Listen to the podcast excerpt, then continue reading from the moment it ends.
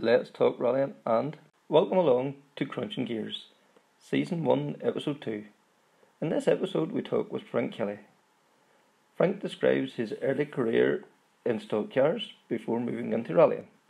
He started off in a Fiesta before moving to a Mark II and then onto an F2 Escort and then moving back to the Mark II Escort and a few cars along the way before he finally found Baby Blue and the love affair began. Uh, Frank will go into some detail telling some fantastic stories as he charts the history of himself and the cars he had along the way and his travels around the world. I hope you enjoy it.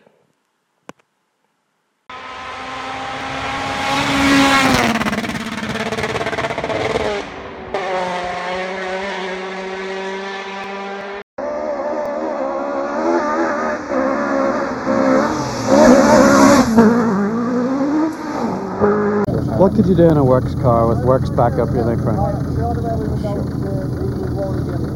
take it handy and win every rally around.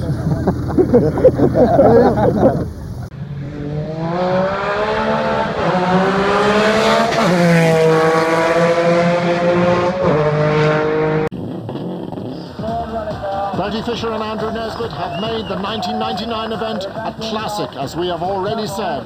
Never has so much been provided for so many by so few. the proudest time in the seat of a rally car because that day and that hour and those minutes I got the bit between my teeth. You know, I really stood up and was counted and said, This is not getting away. I remember when we pulled on our helmets and, and, and Donald says to me, What are we doing? I said, We're going for gold, Barrett.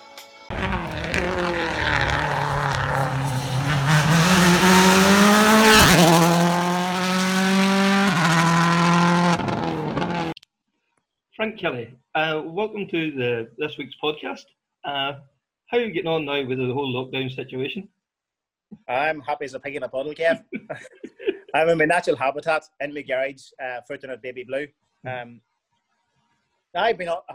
It's, it's, it's gone on a long time, and obviously the, the world is a very different place from what it was three or four months ago. But they all talk about the new normal. As long as the new normal involves Mark IIs and rallying, I'll deal with the new normal when we get there. how did you get into motorsport in the first place? Was there a family connection or? Yeah, um, funny. I've been asked that a few times, and- and I've always traced it back in my own head to uh, my father took me to the Fintona Hill climb, as it was back in the day, hmm and I, and I, and that was the first time I probably was no more than five or six, and I remember smelling Duckham's race oil for the first time. And that smell has stuck with me ever since. That smell, uh, Uh-huh. you still get an odd uh, BDA man that uses it. Yeah. Uh, it's an old mineral oil, and the smell is just intoxicating. And watching the cars up and down that hill, um, that was the start of it for me. As in, I was going to be in motorsport in some way, shape, or form. Uh-huh. Uh, then later, later on, uh, my dad started uh, stock car racing up at Bly's track outside Omagh, which is recently reopened again, actually. hmm And uh, I used to prep, help him prep the car, and then I took over the prep of the car when I was sort of 11 or 12. And then thing, I got using the car in a junior race, Uh-huh. and uh, that was it. It's been downhill ever since. Yeah. What what type of car were you in then? Uh, it was always Volkswagen Beetles. They were the weapon of choice. They were the only Yeah. thing that stuck the baiting, the banging around the Uh-huh. quarries, and they had really good traction, uh, being rear-wheel drive, rear Mhm. engined. Yeah. And at that stage, they were so plentiful. You know, uh, 20 quid got you two and a free one if you come and lifted them right away, sort of thing. Yes. So uh, I would, me and my family would be very much responsible for taking all the Beetles out of circulation, basically. Something to be thankful for. ah, yeah, yeah, yeah. It was our, our, uh, our contribution to society.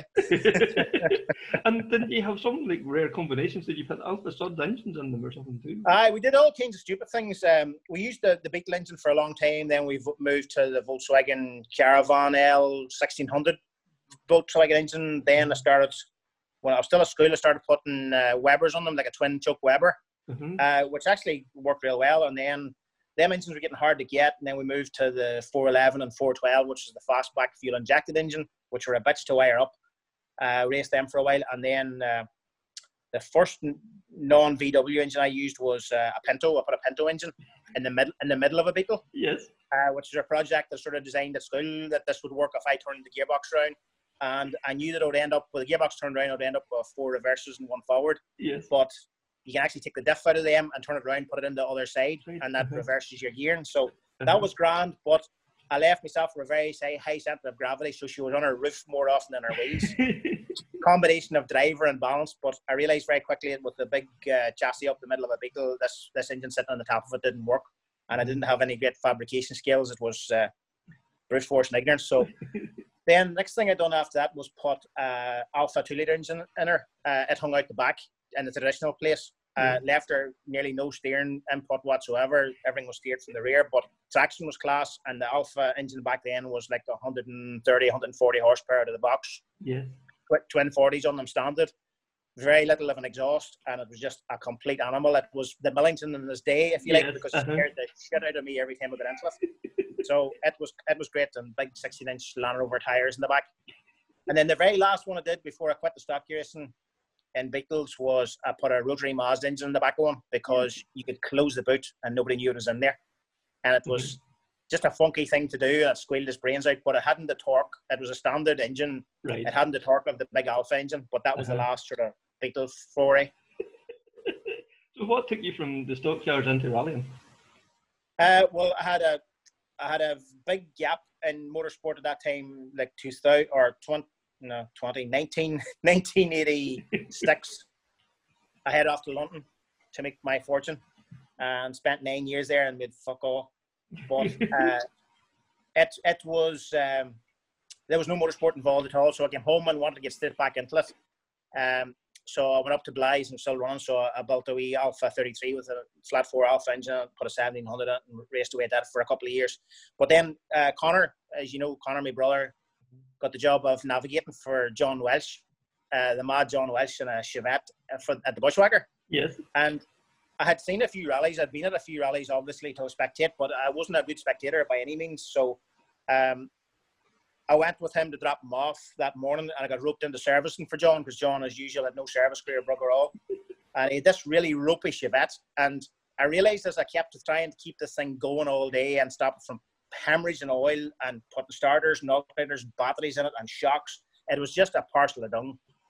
And I realised that my stock car was a better car than this rally car because I always had this notion that rally cars were such a high tuned, high tech animal. Uh-huh. I could never afford one or, or, or keep one on the road. So me and Connor drove home that evening and hatched a plan because Connor sat up there, didn't call a note the whole day, didn't have a pencil, didn't have a pen, didn't have a watch, just sat there like a dummy and watched this whole crack.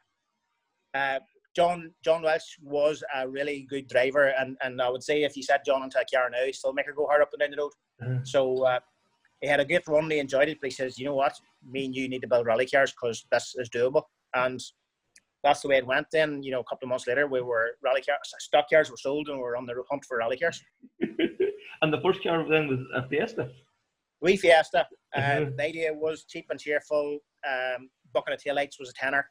Um, so I, I, I wanted to, like Mark twos and sunbeams, and I went and even looked at a couple of them. But they were big bucks, and the worry was, especially even then, it was harder to get parts from than, than it is now. Yeah. And I knew it was going to be wrecked on a regular basis, so I thought this wee Fiesta, Mark II Fiesta, they're all over the place at that point. It was uh, like an ex-circuit Brands Hatch car, single make thing.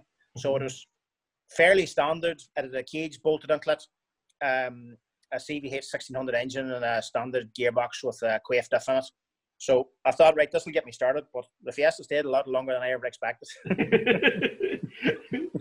and she had a hard life with, with you as well. She had a hard life. Um, Jesus, she was like a Tonka toy. Uh, it took a long time to kill her. Um, Fiesta, she rallied for a long time and, and went surprisingly well. Nobody rallied front wheel drive Fiestas, like, but Mhm. and I, and I discovered why. there, there was lots of problems, lots of inherent. You know, a Fiesta was came out with a 950cc engine for a reason. It didn't want to go over 70 mile an hour because it was unstable and it didn't steer and it didn't do anything. But over the years, it, it taught me a lot. It taught me Uh-huh. a lot about geometry and about bump steer and about gravity and roll centers and wheelbases and it, it taught me a lot. It really did. It taught me the hard way, but um, I learned a lot through it, and, I, and I, it grew over the years too. And, and just with budget and stuff, there was no money to do anything, so everything came out of the scrapyard. You know, I went to scrapyard one day to buy. Um, I was going to go from CVH eight valve 1600 up to a 1600 Zetec 16 valve. Mhm. and I went to a scrapyard to buy one out of a Mondeo, and next thing there was a two liter sitting beside it, exactly the same money. and I was back on the motorway before I realised what I had just done. I just moved myself into class thirteen essentially in a bloody Fiesta. Uh-huh. What was I, what was I thinking? But that was bolted in, uh, bog standard, and then I've got a set of Kent cams put in it, and I've started a bit of flowing at the head, and put a set of 45s on it, put a Quaife uh, close ratio box, and it, it was a wee pocket rocket. It went really well. It only had like maybe 160, 170 horsepower, but the wee thing flew. Um, and being as the handling was fairly basic, it couldn't take much more. But then I ended up widening her two inches and lengthening her by four inches to try and get stability in it. And Yes. six or four Metro struts in the back of her and, and made her independent at the back. Mhm. And there was Cosworth Escort struts in the front of her, all Bilstein stuff. But Yeah. it got to the point that if you were really committed in her, she could take on the escorts. But Uh-huh. committed, committed was probably understating it. It was suicidal most of the time. You were on the door handles the whole way, and Yes. Sod's Law, with the lack of talent, he ran out of talent very quickly, and next thing it was on his roof and rolling down the middle of the road. But it was really hard to kill. It took a long time to kill that car. And how did you finally manage to kill it? I finally killed it. I think it was 2001. I think it was the foot and mouse year. I think right. I'm bad with dates, Kev, but Yes. it was somewhere around that. Uh, Finton McGuckin was co-driving for me at the time, and Finton was a great lad. He, he came to every rally, no matter where I was going, he was there, and we're and, he- and he, he was real good lad. And he, he asked me once, What "Would we do?" It would be the GMW stages or something they called. It. Oh, but he did General a- Motorworks, yeah. Uh-huh. Do you remember that wee, Yes. We festival rally? I think it was like on a Wednesday evening or something. Something like that. It was always like in June or something, wasn't it? I think. Aye, um, summerish time. Uh-huh. But uh, I said, right, listen, no bar. It's not a place I've ever been or ever wanted to go, but that's grand. You want to do that? You've followed me around the frigging country. We'll go to that, surely. Now, again, I hadn't looked into it very much. It was a gravel rally, but I didn't realise we did two laps of Nutts Corner in the middle of the whole thing. Mhm. So I arrived there wondering why everybody had bolted on tarmac wheels and I was sitting on four knobblies. so we, we bit round Nutts Corner and basically cleaned the tyres clean off her and then had to go straight to the next forest stage. So about a mile into it, we had a three head on in third gear. Uh, made an awful mess and broke a few bones and one thing and another and just a big mess. So the Fiesta was eventually dead. Uh-huh. Yes. She was dead. She dead. so then, uh, there was a couple of events then, and uh, Red Mark II then at that stage.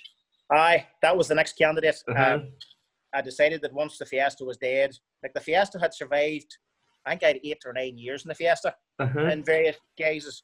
So she eventually died, and and uh, Jesus, you know, scrapping her was even a problem because um, the engine was burst, the gearbox was burst, the brakes were broke, the the struts were bent, the shell wasn't shit. I hadn't much to sell, so I was starting from basics again. And Yes. financially, it was it wasn't simple. So I reblocked the engine and sold it, and I rebuilt the gearbox into a new casing and sold it. And, and eventually, believe it or not, it broke into probably more than I'd have got if I sold the car anyway. Car, anyway, yes. So I ga- gathered that up and I kept kept checking out for uh, for cars, and I, I heard about this uh, Mark II down in Donegal.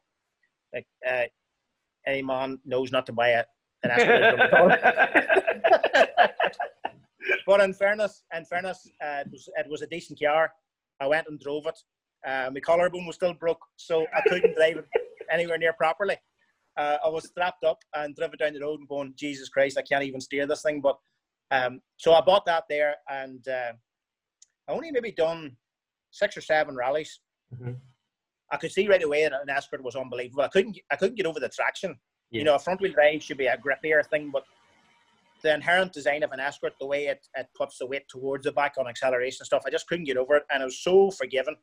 You know, first three or four times that I had big moments, eyes shut, braced, ready for the big accident, Mhm. and then realizing we're still on the road and going on. Uh, obviously, I found where the limit was and then was over it again anyway. But um, I, can't, I can't say I really gelled with that car, but it was a good car. And uh, Mhm. I, as I say, I did six or seven rallies in it. I did the, the Circuit of Ireland, was it 2002? There's a picture up here somewhere. Mhm. A year. Yeah, 2002. Yes. Um, and that was the last year that they let uh, escorts, do, uh, you know, Mark IIs do the full Oh, international. International. Yeah. uh, instead of, instead of a national section. Mhm. Uh, I'll never forget because it was three full days and it was it was three tight full days, you know. And it was the first time on tarmac. It was the first time um, doing anything over a one day rally or, or attempting anything over a one day rally. And I Uh-huh. remember, you know, the talk on the street was, "What are you thinking, Kelly? you can't get to the end of a 40 stage mile forest and you're going to go out and do 300 odd mile around the roads. Like, what are you thinking? But we made it, we done it, and we finished third in our class. And I never was as happy to get to the end of a rally. And you know, it was the first time we ever did a Iraqi, uh, and it was joke Uh-huh. beyond joke of doing Iraqi, you know. But no, it was good. It was good. So, uh, but I always hankered. I thought I thought this rear wheel drive thing was was different, and, I- and I just Uh-huh. I don't know. I just I wanted back to front wheel drive, and I, just- I went and then I traded into Kieran Graffin against a a fairly club spec F2 Escort, Uh-huh. uh, Mark Five Escort, which would have been probably one of the first of the F2s. Uh, Gordon's Graham or is it Gordon Spooner or Graham Spooner? Good by Gordon's Uh, isn't it? Yep. Uh-huh. I Gordon GSE car, Yeah. all stamped on the shell and everything. You know, the car had a bit of history. It was a good good car Mhm. too. It, it had a standard plenum on it, so it wasn't a, that powerful. It had a Quaife six speed sequential with no readout. They didn't come with a readout, uh, so you had to count what to see what gear you're in. You're in which was a bloody disaster. But I, I got a, I, I eventually got the gearbox modified and got that on clear and did a few rallies. But she was, she was a killing machine. She just tried to kill you every time you get into her because Mhm. she neither led nor tra- I didn't know what was wrong with her. I tried everything with a bitch and Uh-huh. um, eventually put her in a ball in the bushwhacker. Had to reshell her. Um, had her immaculate, and I thought, right, let's take you. We're gonna, we're gonna, we're gonna tame you, you bitch. And um, we're going to do some rally, and I took her for a run down the road and nearly wiped out a telegraph pole on the frigging road. Yes. And I thought, you are for the high road. And I Uh-huh. advertised her, and she was sold two days later. So I officially, that's when I officially retired from rallying. that was uh, roughly 2003 ish. yes. I thought, that's it, enough. I quit, handed Uh-huh. Mrs. Kelly the money and said, put that, pay some of the mortgage, da da da da da. That's us finished. Yes. And then I think it was 11 or 12 days later, I seen a yellow Mark II advertised for sale at fairly humble money with a Causey, I normally asked for the Causey in it, and uh, went on my hands and knees back to Mrs. Kelly and said, Please, can I have my money back, please? so she hadn't even banked it. She knew what was going to happen. um, that was the savior. That Escort was the savior. That was a, a very basic car, but just you, it, you could just know what it was going to do, and that's when I really fell in love with Mark II Escorts. yes. That was the beginning of the affair. the beginning of the end. Mm-hmm, mm-hmm, mm-hmm. You got funny, it. You got it. It's funny, like I was chatting to Kenny McKinstry last year, and like, of all the cars he's driven, the one car that he would love to have back again was his kit car, the F2S. The F2 kit car. Yeah. Yes. Yeah. Right. I couldn't believe that, you know, like you think that he's drove all these different world cars and Group A cars Yeah. and everything else, you know. But It's probably the noise more than anything. I would Yes. imagine because I, I always say to people the noise. The noise for me is what ninety percent of rallying's all about. Yes, The noise and the Mhm. smell. Never mind the speed yes, and all that. There, the noise and the smell is unreal. And it's, it's a pity that it's a pity in lots of ways that there's no sound tests at rallies where they're trying to make them as quiet and as tame as possible. yes. Uh, and you know, no disrespect to Group N cars, they don't sound that aggressive. No, uh, you know, as I found in the couple of rallies I did in them, they're much Mhm. more fun inside than they look like outside. aye. Just, I think if uh, an Evo sounded like a BDA, they would be some car. Uh-huh. Because like you know they're sitting taking over and maybe in service or something. They sound quite aggressive, but then put Yeah, them out yeah. on the stage and they sound like nothing. You know. It goes flat. It goes flat. It's, it's Mhm. funny, you know, because I think the noise is a safety thing. I think there should be more noise because unfortunately there's been a few fatalities in rallies over the years where spectators haven't heard the next car coming. Yes. And Trying to run down the out- road. Uh-huh. I stepped out to see what's come past, and next thing, bang, they're nipped off. So Uh-huh. I know back uh, eight or nine years ago, we were doing a rally. I'm not going to a whole lot of details, but there'd been a fatality in the rally before, and there were, I think I was fifth on the road or something, and uh, actually asked me to go first on the road, purely to For wake up the spectators and let them know we were coming. Uh-huh. And I ended up running first on the road in front of 20 or two S12Bs, begging them not to catch me in the rain Yes. because just purely because they wanted the noise to wake up the spectators and say, "Listen, the rally started here. Get it, Uh-huh. get yourselves together." And I, you know, I could understand that was a good idea, Mhm. um, but in the south they don't worry too much about the noise, but in the north, you know, we get turned down regular because we're too loud. Uh-huh. Unfortunately, yeah. We're too much. We're too much fun, Kev. And you're, you you just alluded there to you, you know you you a couple of runs out in the Evos. You done the candidate events for Rally Ireland, and Uh, the don't, talk, don't talk about the war. All right. did, did it not go well? no, it was a lastminute.com thing. Um, me and Liam, uh, brother Liam Brennan, um, when, we've done a lot of rallying together and we sort of got into the habit of, of once a year doing something really different. Uh, just, you know, to be different because you do a lot of rallying and, and it's just can be the same sameness a lot of the time. So Rally Ireland came up and the candidate event, we never knew if it was ever going to happen again. And I thought, geez, wouldn't it be great to be involved? And we, we tried to sneak our way in an escort to even double O or something, but uh, non homologated cars were not going to be let in, and that was it. Uh-huh. And I could sort of understand that too. yes. We didn't, they didn't want us stealing the show, basically. so uh, Connor and my brother Connor had this Kawasaki Puce Green Evo 5 at the time, the most Group N Evo ever you seen. And uh, I thought, Jesus, you know what? Maybe we should get a Lena the Evo. Don't worry, there was no higher deal done. It was, is your Evo doing anything next weekend? No, it's not. I, I'm taking it. So me and Liam rocked up to Sligo and did the recce, and we had no idea what was one end from the other, and we got uh, tarmac. There was you remember the first day was tarmac, second day was gravel yes. Uh-huh. on that rally, and I didn't really care about the tarmac. I just wanted to know what these things were like on gravel. You know what the traction was like. Mhm. So uh, we, there was Proflex suspension in there, and Robbie McGurk uh, was good enough to give us a tarmac setup and a gravel setup. Uh-huh. Now, somewhere between the jigs and the reels, we reversed that. so we had the gravel setting for the tarmac and the tarmac setting for the gravel, which probably wasn't a great idea either. And we had uh, I throw together tires and one thing and another, and I just wanted to get through the tarmac day to get to the gravel. And I thought, right, do nothing stupid on the first day, get through the first day, and then have your fun on the gravel. And that's the way it laid out. But it, it was, it we, I really enjoyed it. Um, the Evo was a revelation. It was so much more fun than I was expecting. Even on tarmac, it was Yeah. great fun. Um, it had nowhere near the brakes it needed, and it had a just an ordinary synchro box, and there was no synchro in fifth gear, so we didn't have fifth gear a lot of the weekend. But um, we had a great weekend, uh, and we eventually got to the gravel, and I didn't care then what happened as long as I got to the gravel. And I'll never forget, we set up on the start line of the first stage, like two goms, getting the countdown, and then dropped the clutch. And we were at the first corner before Liam got out the note because You in the like, Mark II, you set on the start line for five or six Oh, seconds she's stunning, yes. graveling. so you had plenty of time.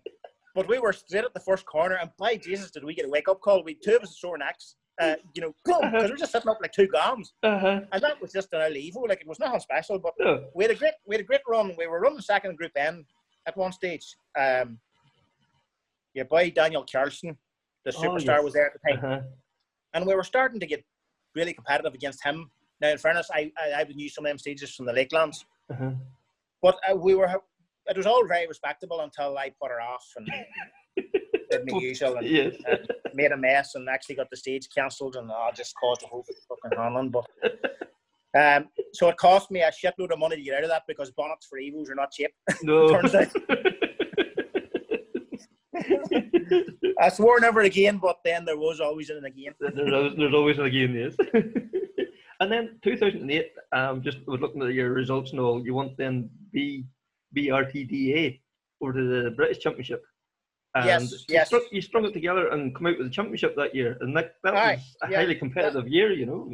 it was we had, we had a great year. Um, we had, we'd been having good results in the in Irish gravel championship, and we'd won it twice. And we thought, right, for 2008, maybe we'll go do something different. And I had nothing specifically in mind. We were just thinking of something different. And uh, Adrian Hamilton, Seamus O'Connell, the rest of the reindeers, uh, I think Vivian Hamill was in the middle of a two. Yeah, Ryan Uh, Barrett said, too.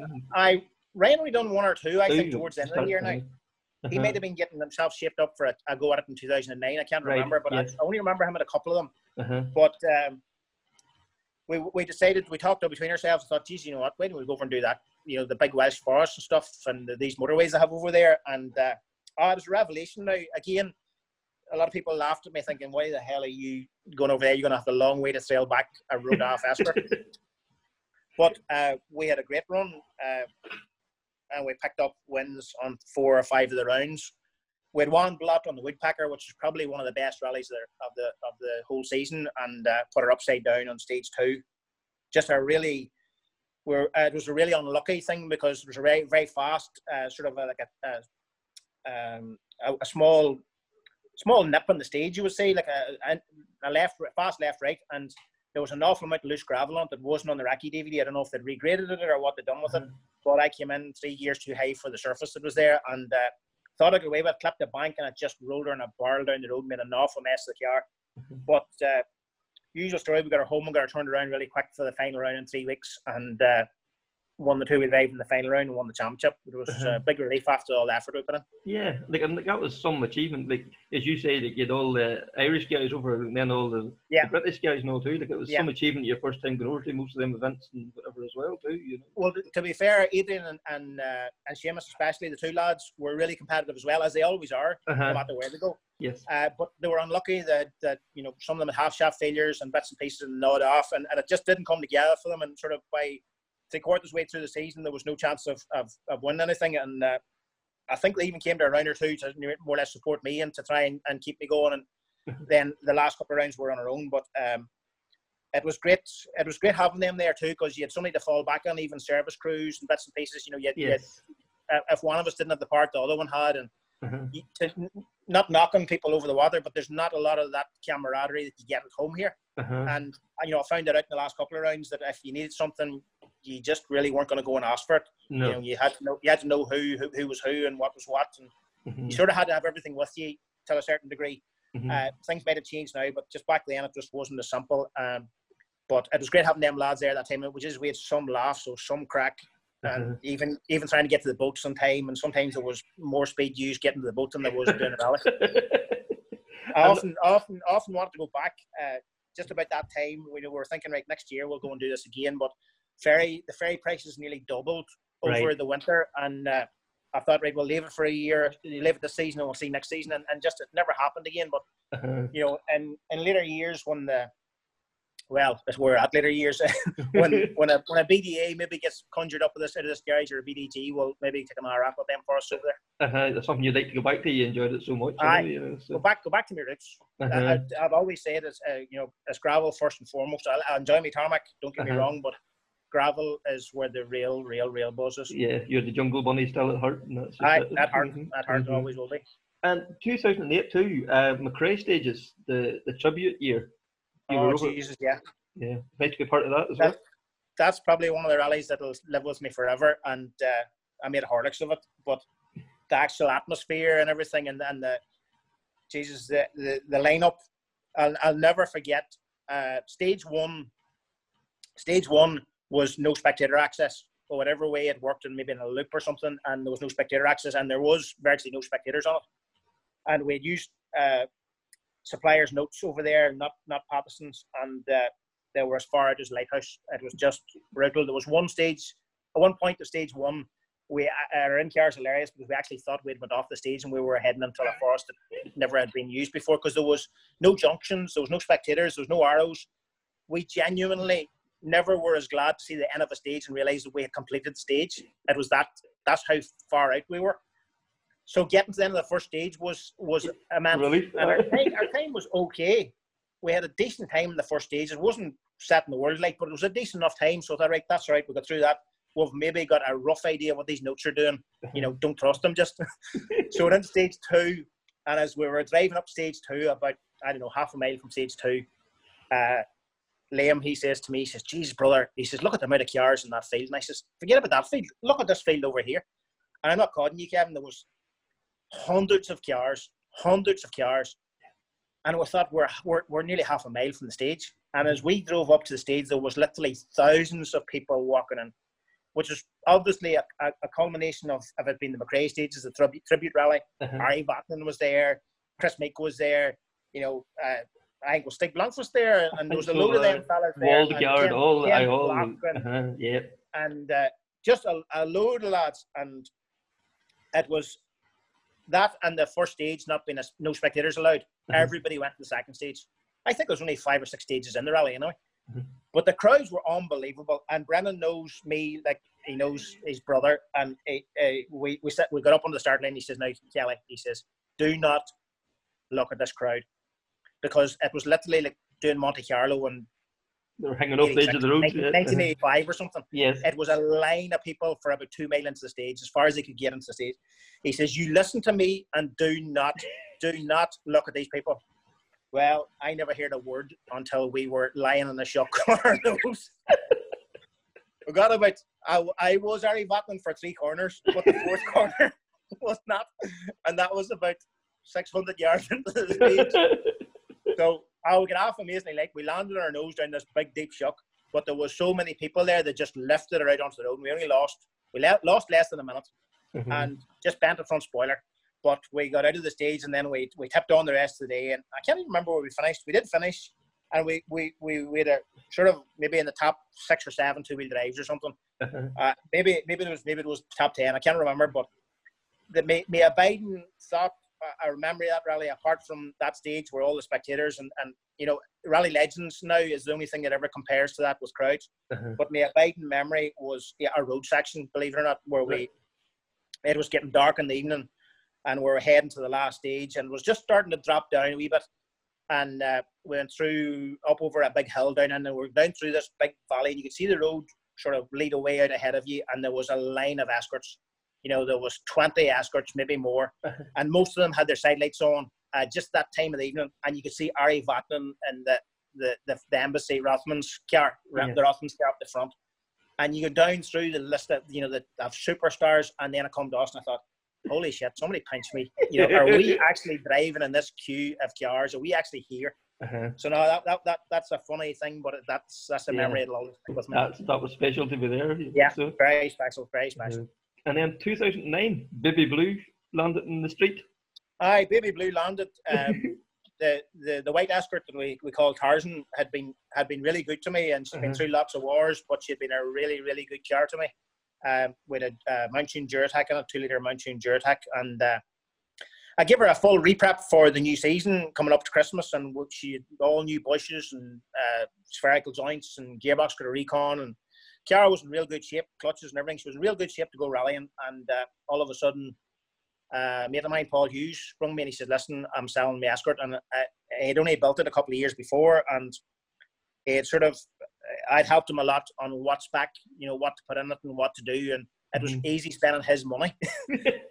so uh, you know, she, I knew she was a really, really good car, and he sort of gave me first refusal, and uh, it's the first time I got into serious debt over buying a rally car Yes. uh, you know, just bridging that bit between buying the blue car and getting the white car sold. Uh-huh. And luckily, one man, I advertised the white car, and one man rang me, a, a New Zealander that lived in London, uh, who was a, the genuinest man I've ever come across. And uh, he arrived over, he flew over, and he bought the car, and I delivered it to his door that night. Me and him drove through the night to London because he gave me the full asking price, so I gave him Yeah. delivery Uh-huh. free because he didn't even have a trailer. He was starting to rally at 45 years of age Uh-huh. and and he only he only sold her recently. That's 2008, end of 2008. Yes. Uh, and I, I, he was in touch for years and years afterwards. But anyway, um, no, the baby blue arrived, and first thing I want to do was change the color. I wanted to paint her white right away because white is such a natural, easy background and easy for sponsors, logos, and nothing Mhm. clashes with white. Essentially, you know, white Uh-huh. works for everything, and it's easy to touch up and everything with paintbrushes when you're doing quick repairs between rallies. So my idea was to paint her white, and Connor at the time did all my body work. And I says, right, first thing I'll do is strip this down, get painted white. He says, well, listen, you're going to write it off soon anyway, so just do a rally or two, write it off, then we'll paint it white. There's no point painting it white, writing it off, painting it white again. I thought, you know, he's probably right, yes. but for some reason it took me nearly a year to write it off. And uh, by that time, Baby Blue had stuck, Yes. and, I, and, I'm, and I'm stuck with it since. The legend was born. Aye, yeah. Liam, Liam, Liam rocked up and just he it was Liam christened her and he says, Ah, baby blue. Uh-huh. And that's as simple as that was, Kev. It just Uh-huh. and There, uh, there's no great thought went into it, or there no was zero thought. Was zero thought. It's just become baby blue. Uh-huh. Uh, and, and it's, it's stuck since. But uh, good thing is it's easy touched up as well. The brush can be Uh-huh. hidden really well when you're touching her up. So Yes. and I, I buy the paint in 25 litre drums, so it's uh, there's always there's always five or ten litres sitting about. There's some spare. Yeah, yeah, And- there's always plenty of it. 2009 then, uh, West Cork and Donegal was attempted for the first time. Um, I know Yeah. you said you'd done a, a small bit of tarmac rallying before, but this was kind of going up a league. How did how did that come about? and how Um, did you get on with it? well, the West Cork thing uh, came at us first, and it was it was a last minute thing. I had no intentions. Uh, we were in the middle of, or starting off this March time, St. Paddy's weekend. We'd done a couple of gravel rounds, and I think it was Carrick-on-Suir a week before. West Cork, uh, we had a small tree. Now, it was only a small tree, uh, but uh, made a wee bit of a mess at the front of her, nothing serious. But then another competitor had us up the ass. So the back of her was flat and the front of her was flat. So I was up at Connors. Uh, it had been two weeks before West Cork actually, because the following weekend we're up at Connors and with the back end cut out of her whole quarter and back panel and with the front of her rightly squared up. And Liam rung me. And uh, me and Liam don't really ring each other much between rallies. Uh, we, we talk that much at rallies. Uh-huh. We don't leave each other alone. But not right. There's something wrong. What's he want? So he rung me and he says, listen, um, you know, I'm doing West Cork with Fergus O'Meara. And I says, I, he says, listen, he's had to pull out the rally. I can't remember why it was a car problem or work or what it was. I says, oh, gee, that's a pity. Your home rally, it's pity. But what are you ringing me for? And he says, well, listen, you know, do you want to do the rally? And I says, why is he going to give us his car? He says, he's not going to give you his car. But he says, you know, Baby Blue, come down to the rally. He says, Baby Blue, do you want to see a picture of what Baby Blue looks like right now? And you're talking about a rally next weekend with a two day recce before it. So I says, not a bloody chance. Ways up. So I got off the phone and me and Connor talked for 10 minutes and then I rung Liam back and I says, right, we'll be there. We'll be there. So that was as quick as that arrived. So got her until, uh, got her fixed and painted and there wasn't much logos on her. Got her down the road, did the recce, which again is a rarity for me to do recce. It, it was uh, just driving through and trying to stay awake.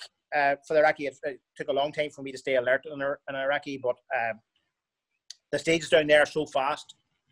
Um, I didn't realize how fast until we headed off into the first stage, and Jesus, it scared the living shit out of me. Uh, we were sixth gear a lot of the time, Mm-hmm. and everything everything comes at you so much faster on tarmac.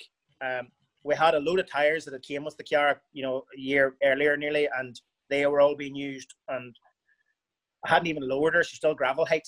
Uh, so we're wallowing around and doing. So we started changing things during the day and getting it a wee bit more stable and one thing and another. And we went all right. You know, we had a good enough Uh-huh. first day, and and and I started getting used to the speed because I remember going to the first service. Liam says, "Well, what do you think?" He says, "It's unreal, isn't it?" And I said, "Liam, I want to go home." what, what's wrong? I said, "I am scared shitless." I says, "We're on the limiter in sixth gear. You know, we were a bit low geared. We are in gravel gear." Uh-huh. But I says, "We're on the limiter in sixth gear. A lot of the stages. This is not wise. I'm just waiting for a square top here and me in sixth gear." So, it, it, it, I got acclimatized as the day went on, and then went into day two. And I remember, God rest him, Manus Kelly was running right in front of us. Uh, for some reason, we ended up at the end of the first day. We were third two wheel drive behind Manus and Phil Collins uh, in the two Millingtons, and what I the two liter Duratec in her at the time. Uh, so real happy with that. Jesus over the moon. It was the first time I met Manus Kelly, and Jesus Uh-huh. he, he took us under our wing basically and, and gave us a bit of heads up about tires and stuff. And you know, he taught me enough in that first day of rallying to basically get me started and Uh-huh. give me that drug. And Phil Collins, in fairness to him, you know, he just felt sorry for us. These two clappers coming from the forest with the car sitting three inches higher than any other car in the place. Uh, he asked me, did we not have a jack or did you just crawl underneath the race course? uh, but them's the memories and them's the things. That's how you get to make friends. But uh, Uh-huh. Manus then slid off somewhere, and I can't remember. I think we finished fourth overall or something. We had a real good rally anyway, and it just Uh-huh. I just found myself maybe we'll do more of this tarmac crack, but it was another two or three years before we did that sort of half series. Yes. Uh-huh. Because then, uh, like, in 2011, now you started dabbling a wee bit more in tar, and you Yeah. finished. You were second in the national championship, just behind Wesley. Aye. And and Lauren appeared in the scene then, started doing the videos around about that time and all as well. That's right. That's right. Up until that, was sort of I was heading off the rallies on my own. Uh, Lauren and our younger brother Jack, uh, Rosemary was looking after them all the time. You know, and you come home and tell them all these big tall stories, and I could tell them how fast it was, and they didn't know any different. It, uh, it, it goes to show you the difference. You know, nowadays you, you, you don't have to uh, nearly ring anybody and tell them you're off. They know they've seen it on video or Yeah. whatever. But uh, you know, I've I've said to you before, I've rung her from the back of an ambulance before and said, "No, we're grand. We just slid off into the shock, and the frigging thing's completely rubbed off, and I bound up." But nowadays, you don't get away with that. But no, it's about that time, and you know they were getting older, and uh, Lauren Lauren was old enough then to start coming to rallies, and uh, she'd been popping to get to rallies for a fair while, but I was always weary just with spectators and stuff, and just you know, just always weary, you know, that we were going to be safe enough. And uh, our good friend Pat Rafferty, God rest him on, is dead. I think it's three years last week, and uh, he volunteered. I asked him, and he volunteered. Basically, no problem. He says, "I look after your family." So Rosemary and Lauren, uh, Jack has no real interest in the rally. He, he knows it's stupid. Uh, so they came to the rallies and they had a whale of a time. That you know, the three of them used to go around different Yeah. stages, and they used to get. You know, sometimes they would get to all every stage that day. You know, it was unreal. I remember. Uh-huh. I can't remember it was a dog leap or bushwhacker or something. It was an eighth stage rally, and uh, came in, finished the rally, and we're heading up the road. And Lauren says, "I have footage from all nine stages." and I says, "Lauren, there wasn't nine stages in the rally." She says, "Oh, we seen you nine times." I says, "You couldn't have. There was eight stages in the rally." Now he says, "Pat knew a shortcut, and we got to the beginning of stage six and the mid section of stage six. That got us two places in the one stage." Jesus, brilliant. So Pat was unreal. Pat was Uh-huh. unreal, but it was a real. Um, it, it was comforting to me to know that they were safe and sound. You know, Aye. Pat Pat had a real way about him and knew and was always going well with marshals and always, always did what he was told. But marshals would let him into a place where nobody else would be allowed to Uh-huh. stand up there. Uh, you know, just for for various reasons. And yes. You know, they were always safe and always sound, and it was great to have them there. And that's something I'll, I'll always thank them for. I you never had to you didn't have to think about them through the day that you knew No. they were that was kind of thing. My one brain cell could be occupied doing what I was doing and not worrying about somebody else. so 2012 then come around and you want 2.5. Um, Yeah. You know, was this just wanting more power all the time, or I it was it was a, a couple of things. Um, having done the 2011 season on tarmac and a few gravel ones, I was running a two liter two liter JRE Vauxhall, uh-huh. and I struck up a good relationship with uh, JRE at the time, and uh, it was a really good, powerful, reliable engine. And uh, it was due for a refresh going into 2012, and we'd we'd won the, the class 13, and we'd almost we'd, we'd within a point or two of Wesley, and I, I just told myself, you know, I wonder what it'd be like with a bit extra. And we talked to to Jerry, and he was developing the 2.5 Vauxhall, and there weren't only one or two of them about, and they weren't doing much. And he asked me, you know, you, you going to do many rallies in 2012? And I said, just listen, we'll do 12 to 15 rallies. And he says, right, you're my man. So we, we, we struck an unbelievable deal. Mhm. And he got a two liter back, and I got a 2.5. And uh, put it into her and took her for a cut down the road with no mapping done or anything, just the, just the dyno map. And immediately I went, holy shit. It just, it, it's a funny thing. Any car that has ever turned me on, my left leg shakes right? and, and there's like a pulse or a heartbeat at the back of my kneecap. Uh-huh. and that's when I know this is an article. And that's what the Millington does now to me. But uh-huh. that was the first time in a long time that I had that, that feel, even from back in the Beetle days with Alfa Engine. yes, And the first time I put the Zetec into the Fiesta, that feeling come. And see, when I got that feeling, I went, oh shit, we are, if I can keep this thing on the road, this is the business. Uh-huh. So had to sort a few things in the car, just the gear and how to be upped in her and a few things. And I sort of took a stab at what the gearing should be, and we did all that. And we the first rally of the season was a double header. It was uh, Fivemiletown Forest on the Saturday, and Burr Tarmac, which was the first round of the national championship on the Sunday. Mhm. And we just had a weekend that you could not replicate again. We finished seventh overall in first two wheel drive in both rallies, and she had a wash in between the two rallies and, and, and lowered an inch and stiffened up, and that was it. Mhm. And uh, bolted different wheels on her. Uh, so that was the first baptism in the 2.5 in 2012. And I probably said to you before, Kev, 2012 was one of them years where I could literally do no wrong, yes, no wrong whatsoever. Uh, the thing, everything I done, everything I touched turned to gold. I could literally have slept on the white line in the motorway and nobody would have driven over me.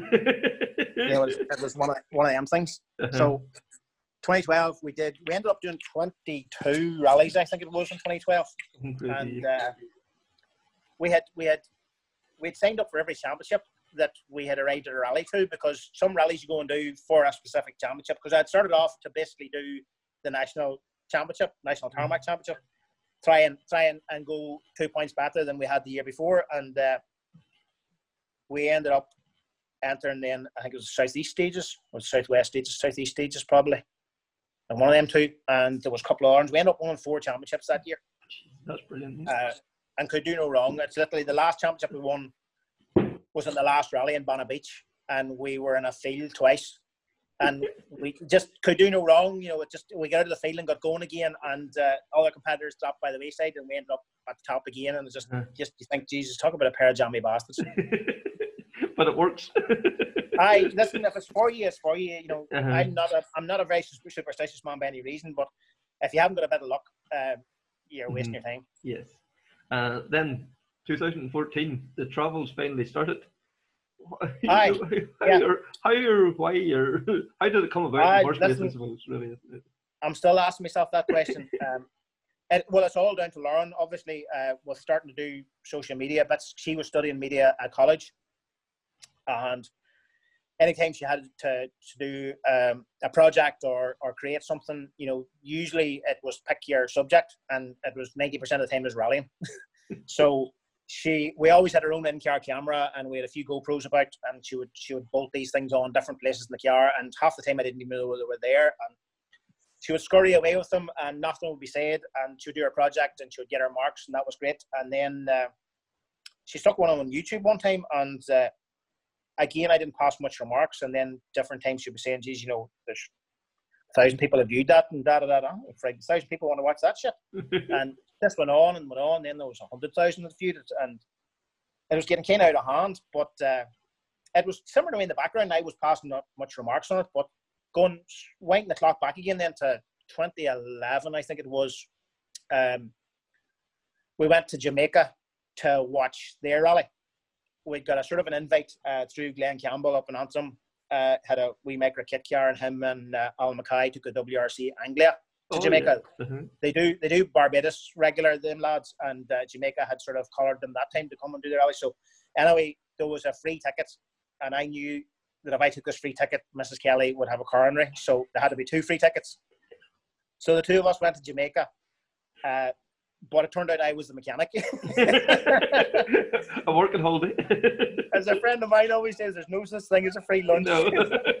So I spent the whole week trying to get an Anglia and a Micra to run properly and uh, dodgy paddle and one thing and another. There's a whole pantomime. But anyway, long story short, uh, we bumped into uh, a, a group from Trinidad that run the rally in Trinidad and Tobago. And uh, we had we had sort of shared contacts and swapped contacts and, and not really passed much remarks. But then they came on to us um, to do their, their rally in 2014.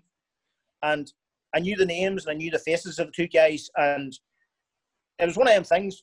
Right, go and get a map and see where Trinidad is.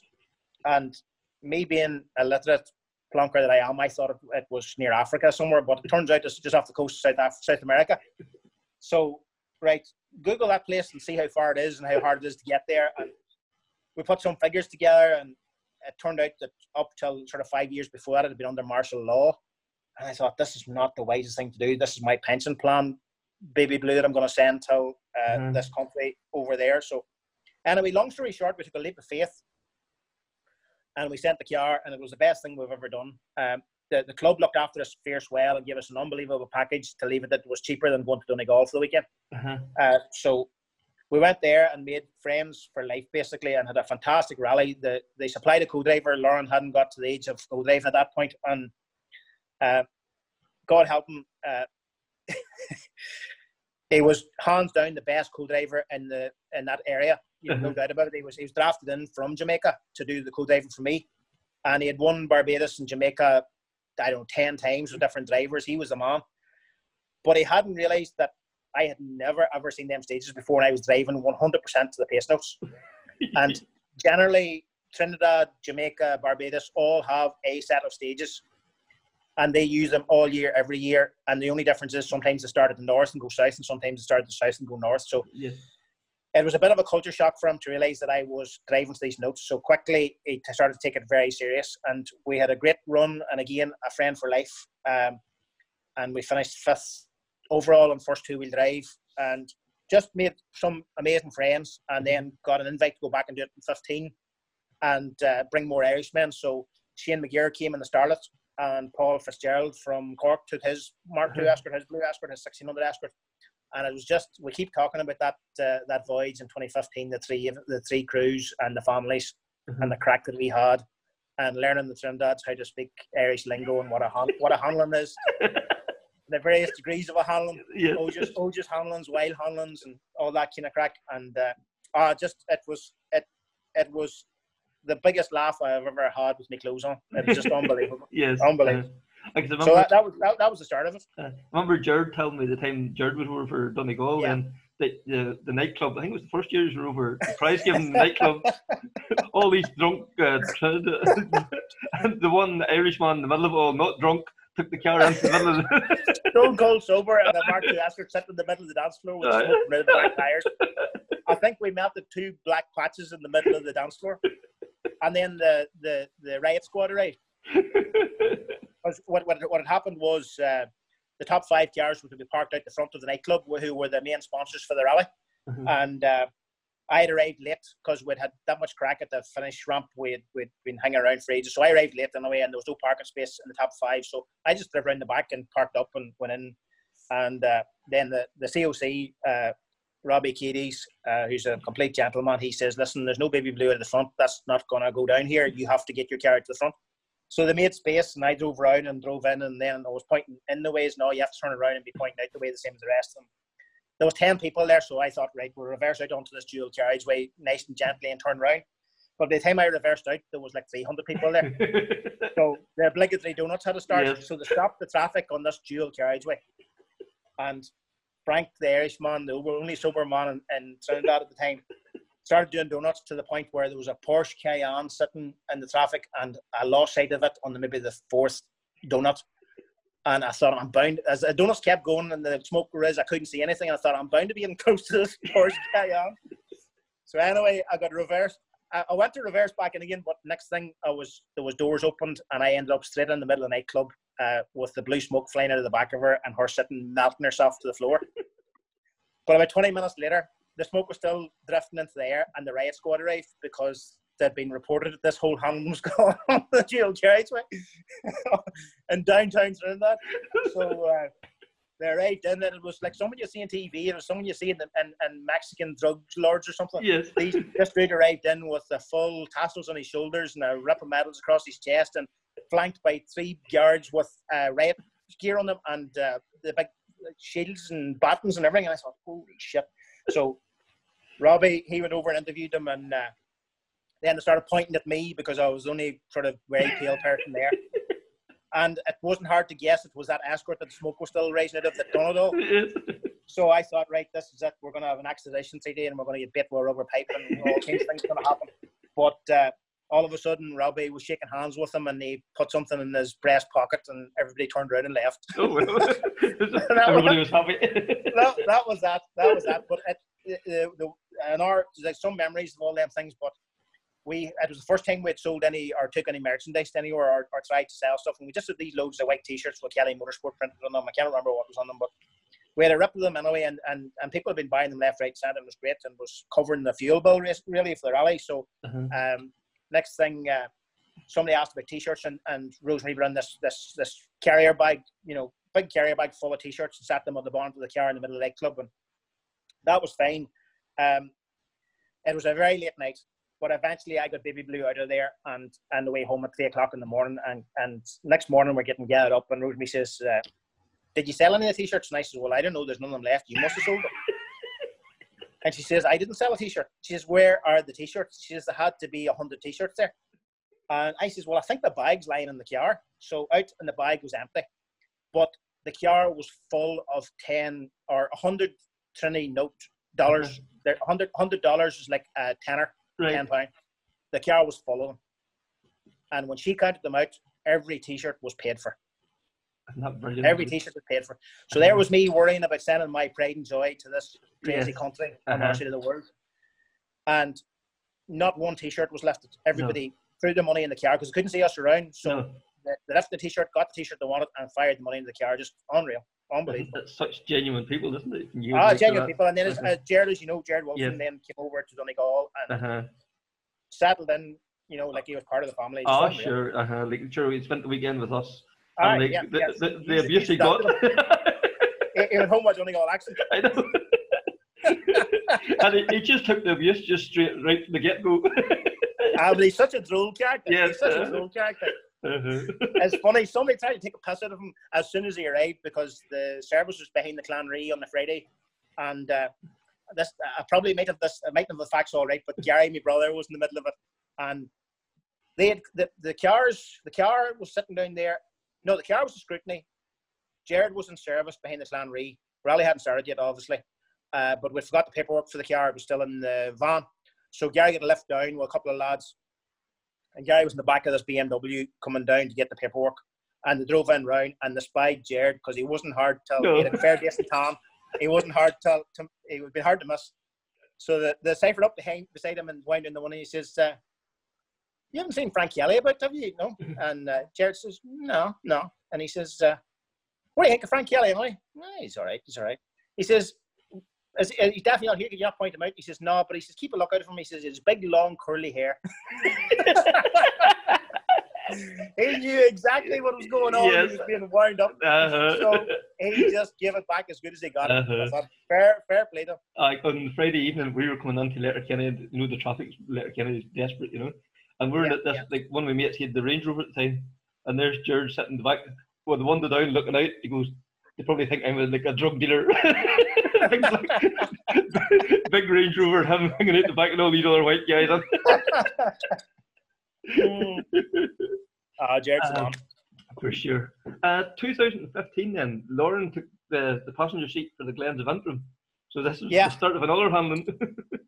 Aye, it was indeed at uh, a lot to answer for as well. That, that was a very much a last minute thing because she had talked about maybe doing a rally, and I talked about uh, if she wanted to enter a night nav, uh, we could go into a night nav either in a road car or take the Mark II or whatever you know, whatever was allowed. And yes. as you know, in the north, night navs are fairly tight and strict, but down south, there's more of a push about them. And I said, listen, if you use a night nav about Monaghan or Cavan, maybe we'll go and do one of them. But she wasn't that keen on that idea. She wanted to be in the forest. So uh, it was talked about a few times, but it never really, nothing, it was just talked about, and that was it. Mhm. Uh, but the last rally of 2015, my season was over, and I'd, I was, we had a, 2015 was a tough season. I'd done a lot of racking in 2015. But the JRE was back getting their own overhaul. Actually, no, I tell a lie. There was no JRE, but the JRE engine went to KGP up in Donegal for an overhaul, and I was always used till two or three months before you'd see it.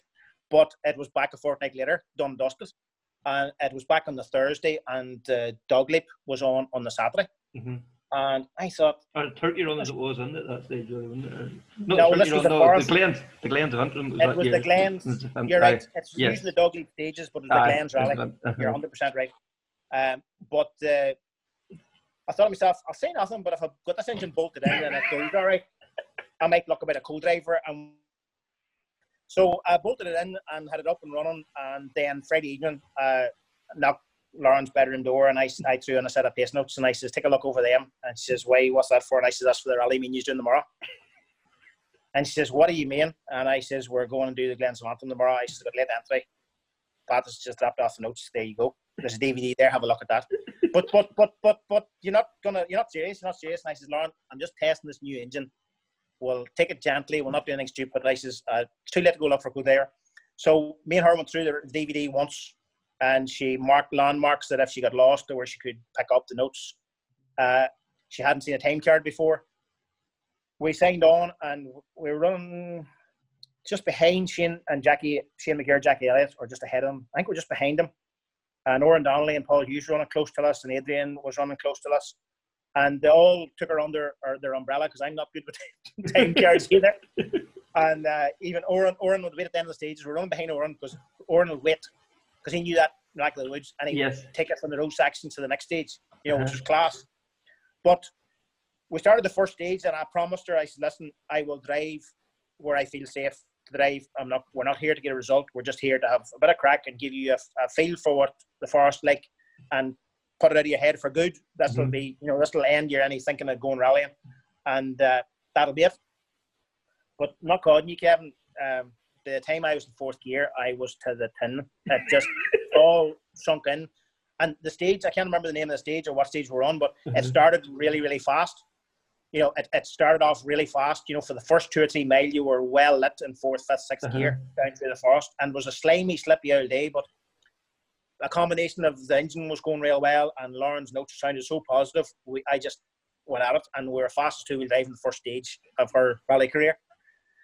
And we fought the whole day, and I made a couple of tire choices wrong, and I drove all right, but um, we were in a shout with winning two wheel drive, getting into the last stage, and uh, we we pushed hard because there was only maybe seven or eight seconds covered covered the top six two wheel drives or 5 Uh-huh. two wheel drives. There was nothing in it the whole day, so you could have been first or 7th You know, Uh-huh, yes. that, that, that that's the way it could have been.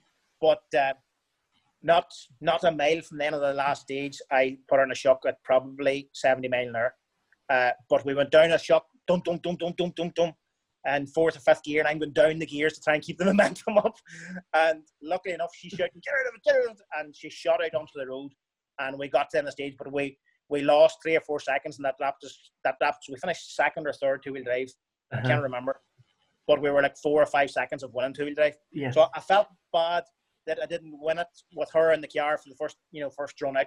But at Uh-huh, the same time, I was so relieved that we didn't end it in that shock yes. because I didn't want our first rally to be that feeling because that there's no worse feeling than not finishing a rally. You know, I'm like a Peismeyer. If I don't finish a rally, I have to get rallying immediately Right. to, to to get rid of that feeling of not finishing the rally. Uh-huh, And that's why a lot of the time, even when I'm out of the rally, I'll still continue if I can go and finish the rally because uh-huh. it doesn't feel half as bad coming home having went over the finish Finish line, yes. Uh-huh. Even if I've missed a stage or two, you know, it still doesn't feel as bad as being in that shock and staying there. Because uh-huh. literally, you would remortgage the house to get out of that stage, you know. Yeah. So, no, it was it was a baptism of fire, and um, she had a sort of a nickname of Deep End Motorsport for a while after that because she just gets through into the deep end all the time. Uh-huh. It was the same with our, our first uh, tarmac rally was a last minute thing, Ravens Rock. Mhm. What would that have been? 16 or 17, I can't remember. Uh-huh. Uh, and that was a whole other ball game with a Millington on dry tarmac. She just couldn't get over the difference. So, Yes. uh, but uh, like everything, uh, when Lauren's fired into the deep end, she starts swimming. Uh-huh.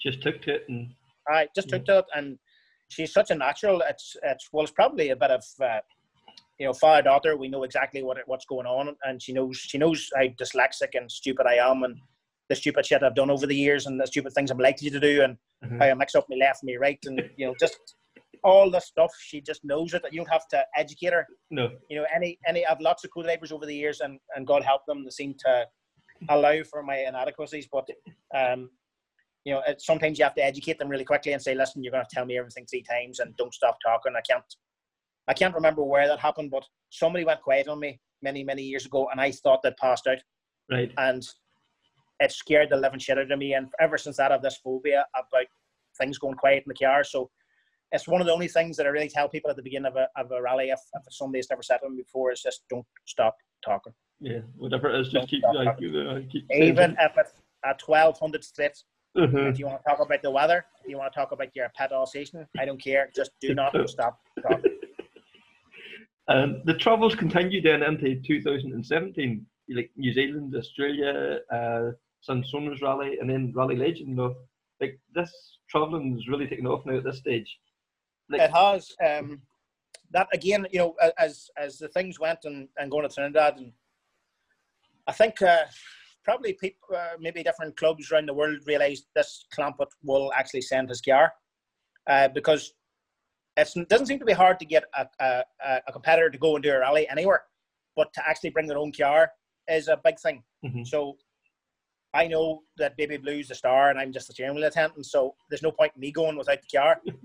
So it's it's it's just I don't know as bravery or stupidity or, or blind faith, but I if the thing sounds right and feels right, you know, when it when I look back on it, there was loads of emails over the years inviting me to these rallies, and I didn't take them seriously at all.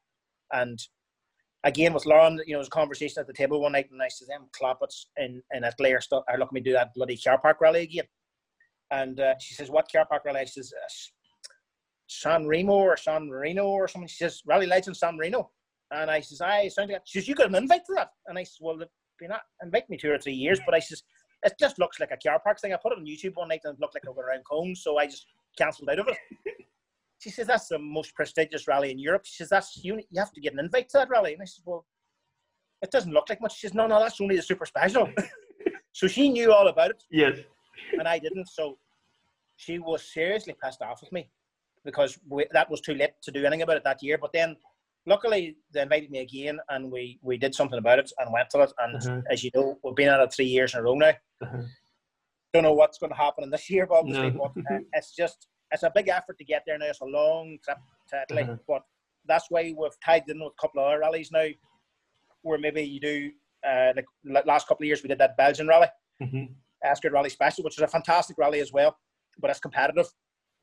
So you have to be on your game there, and uh, then then leave the car there and go fly out. Sixty euro flies you back out again, and pick up the car and drive an hour, sort of four or five hours down to Italy and do that. And no, it's been it's been really good. Uh, but as I said, I didn't take a lot of these emails seriously because you're always thinking, right, this is a twelve year old in his bedroom that that thinks it's a great idea to wind up this Irishman. So and who's going to want a bloody escort, you know, from Ireland to go tell New Zealand or Australia or, or Trinidad or or any of these places? And I just didn't take it seriously until Lauren opened my eyes that that, that was genuine. So Mhm. there hasn't been, I can't hardly even think of anything that's been a wind up. It's all been genuine stuff. And uh, like New Zealand was was unbelievable, and we've been in New Zealand twice, Mhm. and we've done three rallies. We did two rallies the last time out there, and the roads are just it's so different. You know, gravel roads, and as I've said, I love me gravel rallying, but the line, there's tarmac lanes. It's like big wide roads, and they're taking these tarmac lanes on them, and it just feels so alien. You know, and even making your notes, and, and even the way they do notes. See, the, the first rally we did at New Zealand, and the Otago rally down in South Island, uh, based in Dunedin. The recce is a one pass convoy recce. Right. And uh, again, you can either write your own notes or get suppliers' notes. And I thought the Scottish notes were bad. Jesus Christ, I don't know what the story is in New Zealand. The, the a funny thing about what happened that Kevin, uh, uh, the first time I went out, I had an Irish lad living out there. Uh, he's out there six or seven years, maybe more. Uh, Noel Maloney, lovely fella from Kerry. The strangest accent you've ever heard, a Kerry stroke New Zealand accent. But he he was drafted and he co-drove for me, and lovely fella, perfect. But he he warned me these notes are a wee bit uh, guess guesswork. so uh, they have a one to eight system. They have no squares or hairpins. It's one to eight.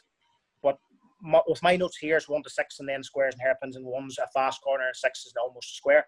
So out there, they go the opposite direction. Oh, Eight's flatter, and one's a, a, a, an, a, an acute hairpin. Mhm. So I, I, I really was petrified going there and, and trusting that I would not get my numbers mixed up. You know, even if the numbers was going the right way, at Yeah. least. Uh-huh, I would have an something. Uh-huh. But um, I, I, I spoke to the, the, the guy who does the notes out there and uh, I sent him a big email just saying, you know, who I was and I was coming out and I was really looking forward to it and there's going to be class and all this. And I, uh, he was a note man and looking forward to using his notes and da da da da da da da. Uh, listen, it was about four paragraphs Uh-huh. and I, I said, listen, would there be any possibility that you could reverse the notes for me uh, and just instead of being one Yeah. slowest, eight fastest, make it the last way around? And he sent me back an email about two weeks later. No, End of. it wasn't just no. It was, hey Frank, no, and that was it. And I thought, right, mm, that's not going to work. no. And I thought, right, if we start writing the notes, rewriting the notes, it's going to be some Holland because it's two days of rallying, and th- there's very few the stages used twice. So you have a telephone book to rewrite, and you only get the notes the day before the rally, which is recce. Oh So, yes, I have got a week's adventure. to do it. It's just not physically possible. So, long story short, it turned out to use the Jemba system, the same as Paterson's do. So Paterson's, they stepped in, and they got in touch with Jemba, who's a Scandinavian-based outfit, maybe Sweden or somewhere. Right? And they, uh, whatever, I don't know exactly, Kev. I, I'm not going to try and tell you the way it works, but there's some kind of a computerized system when they drive through the stage that spits them out a basic set of notes, and then they tidy it up to suit. Uh-huh. I don't think in New Zealand there was any tidying up done. It was just spat out, printed, and away it went. So if you met somebody on the road, with their, their, their gravel roads are mostly public roads, and you had to pull up into the hedge, it, it Oh, recorded read that. a, Uh-huh. sharp, a sharper corner or whatever. Or if you cut the corner, it recorded it as a faster corner. But Uh-huh. anyway, anyway, Paterson they stepped in and they said, "Listen, we use Jemba. He uses Jemba. We'll get in touch with Jemba direct. He'll have the trace, and he, we get them to reverse it." So, in fairness to him, Jemba reversed it. Yes. But obviously, as I'm Irish, nearly every corner had a plus and minus, and they reversed the pluses and minuses as well. Oh yes. Now it was stage three or four before I worked out that that was the case. and I said to Noel a couple of times, I said, Jesus, Noel, is the notion of me or are the pluses tighter than the minuses? he said, Geez, brother, no, they couldn't be, they couldn't be. But eventually we went off in stage three, and, and to be fair, it wasn't really a fault of the notes. It was just I got caught out on a really slow, stupid corner and caught the gravel and just got sucked into the hedge. Done no damage, but I got a stage maximum. But uh, uh, when, we get into service, I says, "Give me a look at them notes again." So and into the abbreviations, you know. Uh-huh. And uh, yeah, minus is a corner that opens. Plus is a corner that tightens slightly. So they reversed all the numbers and reversed plus The and plus minus.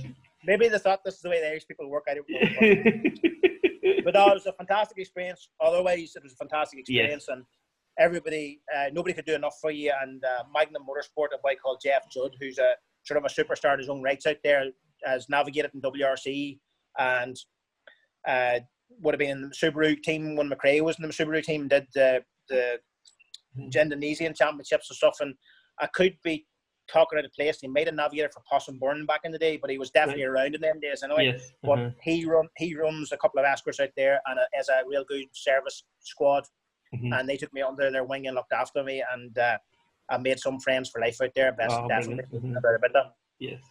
Uh-huh. Uh, so, like Lauren then has now become sort of more regular now, especially on the away uh, trips. No, like that must be Aye. fantastic having that um, father-daughter relationship in the car and everything else too. To It's handy. It's, it's, it's very handy. I, uh, I I prefer to just be family to be honest, and and co-drivers normally get drafted into the family. you know, whether they like it or not. Uh, you know, Liam's pretty much part of our family without doubt, because Liam stuck to me through seconds in when any other man would have walked away. Uh, but having Lauren now going the overseas trips where you're going to have somebody flying with you and staying with you and traveling with you, you know, when it's family, it's different, it's, it's handier. And uh, Liam, Liam was nearly going to a couple of different rallies with us, but he's a very busy man at work and he's a very young family and stuff, and it just Mhm. wasn't going to happen. So uh, Lauren, Lauren's drafted into them, and to be fair, Lauren's fantastic at writing notes. You know, she took Mhm. that like a duck to water because the last time we went back to Australia or New Zealand there, uh, they gave us they, they changed the rules slightly where it wasn't just a one pass in convoy, it was two passes in convoy. So convoy still a pain in the arse, but uh, we wrote notes on the first pass and checked them on the second pass, and that was it. We went rallying. And when you consider how long you're, how, how often you're in sixth gear, they had to be right. And I was worried because the convoy runs quite fast. Mhm.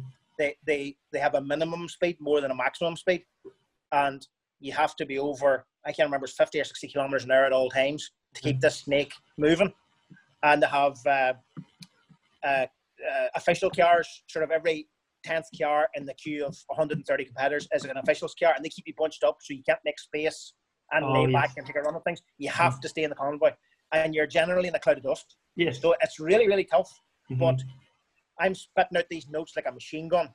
And I get to the end of a 20 kilometer stage, or there was one of them 48 kilometers long. You get to the end of it and you say, Lauren, did you get any of that? Yeah, yeah, it's done, it's done. And I said, but did you get that bit of the chain? Ah, yeah, yeah, it's done.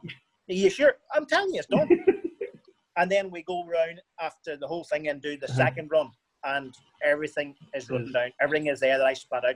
Uh-huh. And you just think, Jesus Christ, are you even my daughter? Aye, you know, for somebody you- so young and so like Aye. inexperienced at it, really, you know. So it's just And anytime I question it, she says, you know, I am a female. I can multitask. can't argue with that, can you? You You can breathe and talk at the same time. just don't argue. But it, it's it's a, it's it's very challenging on the co-driver that kind of uh, Uh-huh. format Mhm. on, on on single-use stages. Like the we did that and we did the Whangarei rally way up in the North Island uh, last year, and the two rallies, the two the two rallies added up till nearly 600 stage kilometers, mostly single use. And if you work at it over a full gravel Irish gravel season, that's nearly a full gravel season Season, uh-huh. in two rallies. You take the likes of the bushwhackers, like is it forty? Is it even forty miles? It's thirty. It's not 40 miles. it's, No, it's, uh-huh. it's not much over 30 to be fair. Yeah. Uh-huh. No, Uh, so and, and it still takes you all day to do it, yes. Uh-huh. and you still use as many tires. Something that- village in Esker. yes. So- Now, tire, tire wear was a big problem, especially in the northern rally, because uh, down the South Islands at, in April time is is more of weather. You know, it's sharp in the mornings, and you're not going to usually be in a t-shirt, you know, unless unless it's a warmer day than usual. But up in the north, at the very top of the North Island, where the second rally was, which was only three weeks later, is more in the tropics and a much more abrasive surface. So tire wear was a mental problem. Like we carried two in the boot and still come in with four completely wrecked tires. And sometimes the two we took off got went back on again to get us back to service. Just to keep you. You know, uh, we uh-huh. me and her changed some amount of tires in, in that Mhm. weekend, and uh, they don't have a massive amount of tire trucks there either. They have a Dunlop truck, and I think they had a Kumho truck. I think that was it. I had some Pirellis with me, and I quickly racked them, and then oh, the MRF. We ended up on MRF, and we racked them, and then we racked. Dunlops. We ended up maybe with a Dunlop on one side and an MRF on the other side, and just it got funny at the finish up. Uh, just uh, just- to get you through. Became a, became a running joke. Here we come. T- Tires delaminated and shit. And, but it, it was an experience, very Yeah. much an experience. Uh-huh. And then just to go back a, a few years, if did blew up for sale at the time, are you, I suppose you're are you glad now she doesn't sell?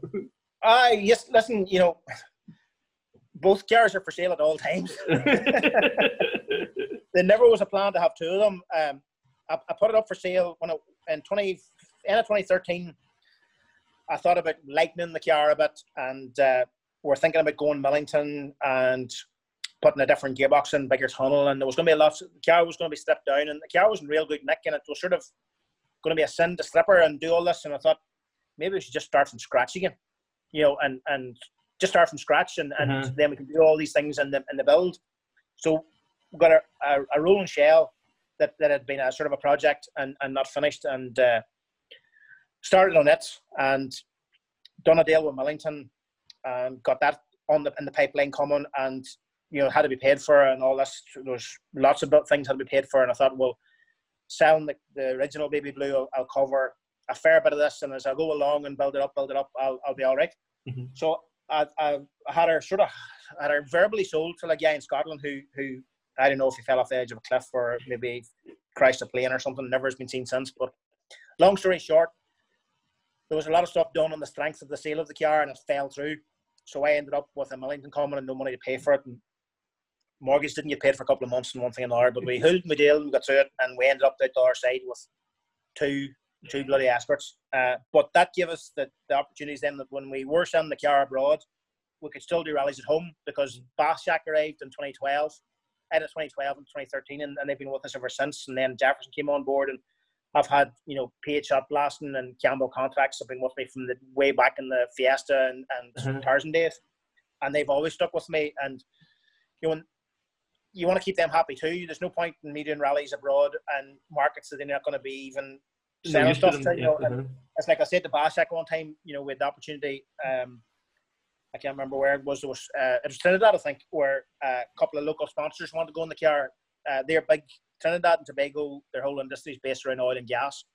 So the oil refineries and the servicing of them and stuff, and, and the manpower going out and for, back and forth. And we had an opportunity of a couple of sponsors to cover fuel bills and tire bills and stuff out there that the organisers had conjured up for us. And you know, right. So spoke to Bathshack and said, listen, you know, is there any chance I could put this name on for one rally? And he said, listen, I'm not going to sell no baths in Trinidad. You know, work away. And, Yeah. you know, to have sponsors that of that caliber Mhm. that are willing to take a step back when you're doing a rally out of their region, you know, just says a lot for them people. You know, they'll do that. And Uh-huh. you, st- you, because of that, you want to support them as best you can. So having the car at home and still rallying home and still doing what we do and getting their name out there, you know, it, it, it makes it all doable. Uh-huh. But as I say, both are for sale at all times. According to Rosemary there, anyway. yes, you just agree. uh, you tested the McGeehan Mini a few years ago. Um, Yeah. Is, is that something you'd like to do? Would you Would you love to jump into a, a world car or an R five? Ah, listen, it's not something that I, I would uh, I would kill myself to get at or something. I'd probably kill myself in the book and thing, but it would be it would be nice to sample it definitely. You know, when uh, Derek rang me one day and uh, I did a bit of work for Derek back and forth and uh, security and one thing and another, and me and Derek get on like a house on fire. He's, he's a crabbit bugger, but me and him get on real well, probably because I'm crabbit too. But um, he rang me one day and I thought he was ringing about a bit of work or something. And he says, "Listen, we're doing a test in a minute. Uh, I want you to come up and take a run with." And I thought, did I just hear him right? I said, Derek, this is Frank Kelly here. You rung me. I says, were you supposed to ring your wrong number? And he says, no, no. He says, don't be stupid. He says, I did. I knew who was ringing. I says, right, Derek, you're going to give me a run on your mini WRC. He says, I, we're doing a test. He says, I want to invite you up to take it for him. And he says, right. And I'm not going to get a bill for this. No, no, no. And we're going to be insured? No, I, I, I. I'm not going to pay for tires or fuel. No, no, no, no. I says, right, what's the catch? What is the catch? Because then I thought myself, right, they've insured it to the balls and they're pretty sure I'm going to write it off. So it's away. this is Yeah, the the man cars. for his job here. but it was genuine. It was above board. Uh-huh. Derek is a above board sort of guy. Uh, so I arrived up and got a cut on. There It was a miserly, pissy, shitty old day. And uh, to be fair, being used to a Millington, it didn't scare me power wise or anything. You know, 1600 WRC, I think it was. Uh-huh. I think Yeah. they're 1600. Ah, they're they are, yeah, uh-huh, yep, Yeah. uh-huh, 16, yeah. But the brakes, Jesus Christ, the brakes. I could not get over the brakes. Mm-hmm. Uh, and even on a, a pine needly, shitty tarmac road in the wet, the brakes were phenomenal. Phenomenal. I just couldn't get over it. And I only had two or three runs up a, a two kilometre road. Mhm. But it was enough for me to think, how would you ever get to get the maximum out of them brakes? You know, just hats off. I don't know that I could ever believe in that. You know, I, I think the, noggin's too old and the, the too sideways and too many Mhm. things to, to, to, to do that. And as I found out over the years, uh, when I've anytime I've tried to go on a sim simulator or do them do a, a video Yeah. game, basically is what I would call Uh-huh. it. Because my ass is not moving, I can't feel what's going on, and I just I'm completely useless at it. Completely useless at it. So. Seat of the. I, I I- very much so. I didn't realize how much information I get from my ass, uh, and that's probably not a good thing. But it's it's just the way it is. So, um, I don't know that a WRC would move about enough, but maybe I've got one down to the forest. But I've always said that what I- if I had a choice of anything, a six R four metro down through the forest is bound to be life threatening. yes. That Mhm. V six wailing behind you.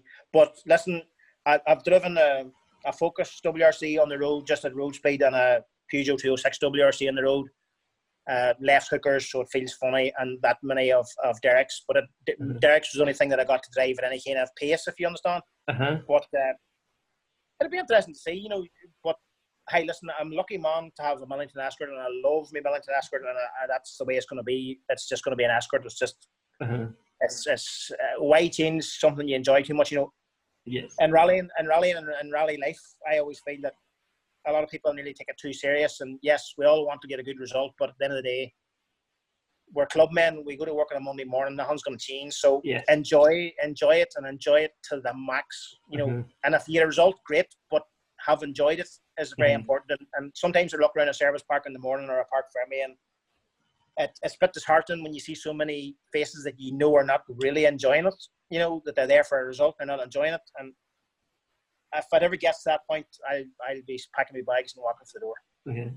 Well, Frank, I think that's as good a place to leave it as any. You can't really argue with that sentiment there at the end. Yeah, bound to be run out of uh, uh, Video with us. char- char- charging your phone at this stage. yes. Frank, thank you very much. sir. Ple- Pleasure talking to you as always, Gavin. Good man. Pleasure Take care to now. Bye bye. All the best, mate. Be good. That was Frank Kelly and myself, Kevin Glendinning, talking rallying on Krunching Gears. I hope you enjoyed it as much as I enjoyed recording it. On the next podcast, we have Connor Curley, and let me tell you, that is something worth listening to. I hope you enjoyed this, and could you please like, share, and subscribe? And if you're listening on iTunes, can you please rate the podcast? Thank you very much. Until next time, bye bye.